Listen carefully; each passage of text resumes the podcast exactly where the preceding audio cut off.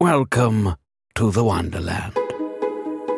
A podcast with coaches Amanda Jones and Alex Linares.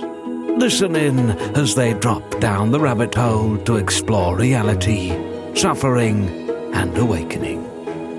Leave your worries and fears behind and get ready for a taste of the Wonderland.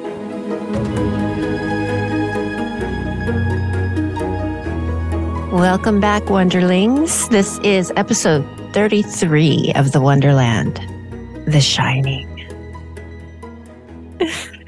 Awareness is overwhelmed by what is perceived as an onslaught of constant, unrelenting change. The mind, by using its own remembered past, can predict an imagined future. It is within this narrow feedback loop that most will spend their entire time in manifestation. But there is another way to experience the world. That's by Michael Marco. So the title of this episode is, of course, the famous horror movie, The Shining, where a young boy is plagued by psychic premonitions. And I thought it was a great analogy of how much our suffering is born out of this past, future, preoccupied thinking. And it's almost invisible, insidious until now. So notice how as we accumulate experience, our archive of remembered data, which is make believe, because things never quote happened the way we imagine. Notice how this grows and begins to be used as a predictive map to follow. The evolving brain used this programming to survive and propagate the organism, right? Well, that's what we've been told. Makes sense. But we have evolved past that life and death mandate, right? So it's, it, but it's still running as an unnoticed, quote, normal program cultivating anxiety and fear of imaginary scenarios. So what we want to do with this episode is kind of look at how we can bring this programming, this, which I'm referring to as the remembered past and the projected future as being a map of how to live, how to be, how to think, how to do, how to decide back into its um, usefulness. And I'm going to use the word rare usefulness because notice how its usefulness is relatively rare. I mean, we can schedule a flight by remembering how to do that and projecting into a future of what time you need to do that, or meeting a friend at 2 p.m. You remember the friend, you remember their phone number, well, maybe not today. These days, I don't remember any phone numbers. and then you project a 2 p.m. in time and space in the mind of when you're going to meet. So those, those are the rare, useful instances in which this phenomenon of past future thinking lives notice also how it's a force of anxiety and fear when it's used to plan happiness or peace or okayness for the self idea. When using the remembered past and projected future feedback loop to secure me, the programming goes awry, doesn't it? Because it wasn't meant for that wasn't meant for that imaginary, insecure thought stream of who I think I am and what I need. What do you see about this, this phenomenon of the shining, the preoccupation with, with projected psychic phenomena? I mean, this is so big for me because um, I would argue that that description is the description of anxiety. Mm-hmm. And uh, to me, it's it's been such a real experience for such such a big part of my life where um, I'm I'm usually in that projection um, of what's going to happen in the future and how everything's going to be terrible then. So this is very it's something that I've I've experienced for so long, and I've seen so much that has shifted my relationship with it. And this is really interesting to talk about because sometimes when when we are coaching someone or when we are ourselves experiencing it there's this wanting to get out of it and, and wanting for it to disappear and what i've seen is that it it doesn't disappear this creative um, process to project in either direction, past or future,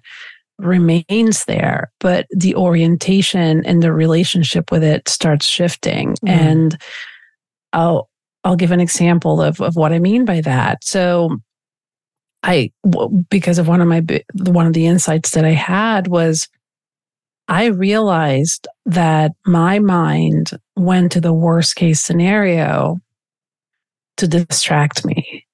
And when I realized that it was fascinating, it, it used that projection to take me out of the present moment. And that to me, when what I realized was that there was something so uncomfortable to the system about the present moment that it would rather go to an imagined catastrophe in the future mm-hmm. to take me out of the present moment. And when I saw that, it all had this shimmery feel to it suddenly. I saw kind of the, I saw how the magic trick worked, right? It's like, oh, it's the distraction piece. I see it. I see it. And, and then now I, it happens. It still happens all the time. It seems to be this kind of default mm-hmm. setting, factory setting that factory setting came yeah. with. and when it does it, I time travel. It feels like I'm time traveling with it. And then at some point, I, something, not me, this is not a doing or a practice, notices. And all of a sudden, it's like lucid dreaming. Yeah. I'm in this imagined future and I go, oh, look at where I ended up. And then sometimes it stays there, it plays out. The the movie will play out till the end, till the credits show up. And sometimes it Written it by, disappears. starring. Sorry, go ahead. Written by me, starring, starring me. me. um, you know, kind of piece of news that I've ever seen uh, is part of that script, and and it's just a fascinating, and uh, it it's still a huge part of my experience. I will say it probably will always be and then I see it as as that as a movie script that's being written. And I remember it's funny that you meant that you you, you said The Shining. You know, you, you named this episode The Shining because I remember one day I was in the thick of like a crazy one, right? Like, and I remember thinking, I wonder if this is how Stephen King writes his books. Like all of a sudden, hmm. this comes up, like this crazy future Mm-hmm. And then instead of him being in it, he downloads it as a story that he writes down. Because I've always been fascinated yeah. with people who write in that genre. And yeah. I'm, I'm like, maybe, maybe I'm meant to be a horror writer because yeah. I come up with some good ones. I think that's true. I mean, that resonates because that, for me, it seems to, once it's recognized, there's time travel happening and all of a sudden a complete enchantment, as we talked about in the previous episode. A complete enchantment. The spell is broken. It starts to fizzle. It's, mm-hmm. it, it, it turns into this mist that, that just dissolves. And it's, it's just so marvelous to, to see that when that happens, we kind of, we awaken right now where we always have been. But we really awaken to the play of the past and future landscapes that don't exist anywhere. What even is that? As I often say. Like their mm-hmm. sudden appearance and disappearance seem to be the act of a great ma- magician, which is us, isn't it? We're, we're the audience and the magician. Something unknown and unknowable, but deeply intimate at the same time. Yes, that, that definitely resonates that there is this immersion into the creation itself. And that's what I, the experience of it without being afraid of it. It's, it's the, the best way I can describe it is lucid dreaming. Mm-hmm. It's, you realize that you're dreaming and I've I've had the fortune of lucid dreaming a lot. I actually, it's an experience I, I definitely enjoy. I've enjoyed. And what I've always found fascinating is that in my lucid dreams, I always look around and I go, where do these people come from? Who made these people in my dream? And I'm always fascinated by the creation itself. And then that, that is that shimmering aspect of it, just not having to get out of it because we wouldn't even, I don't know how to. Uh, most of us don't know how to, but to notice that there is this play going on. I this find, illusion. Yeah, the illusion. I find a lot of people I talk to, uh, have the pleasure of talking to, are are kind of struggling with the the oscillation between dreaming and lucid dreaming that we go in and out of.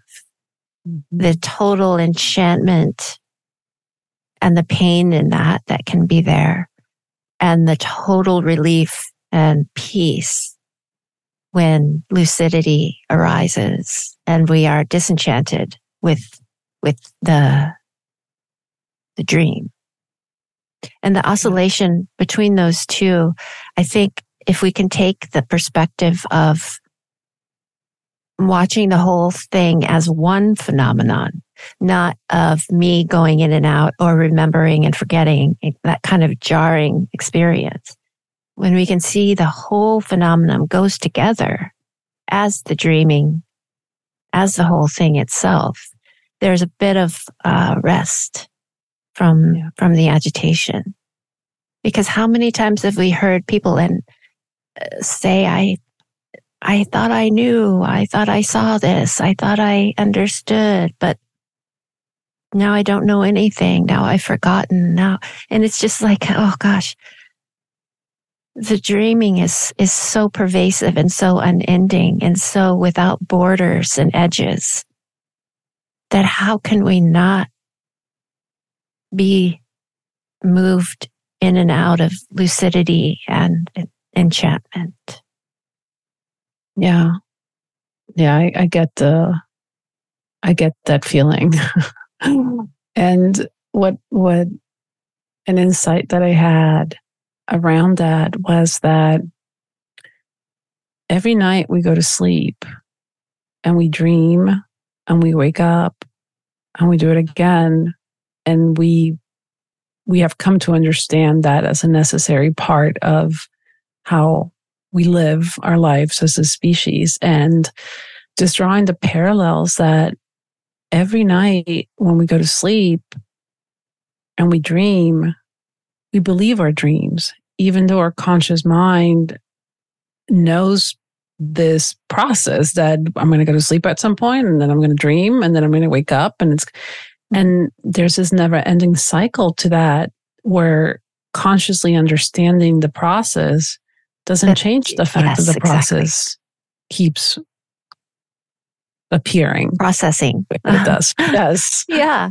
I love that. That's a really important distinction uh, or a pointer to how we can realize that the seeming forgetting of of the process that we have come to understand is also present in the nighttime dreams because because it's, it's a perfect example of why it's not a problem to believe the dreams that we are in at night. And that can be seen to be the same as it can be seen to be the case in the waking dream. I have an Alan Watts quote, our favorite. He says, There is only this now. It does not come from anywhere. It is not going anywhere. It is not permanent, but it is not impermanent. Though moving, it is always still.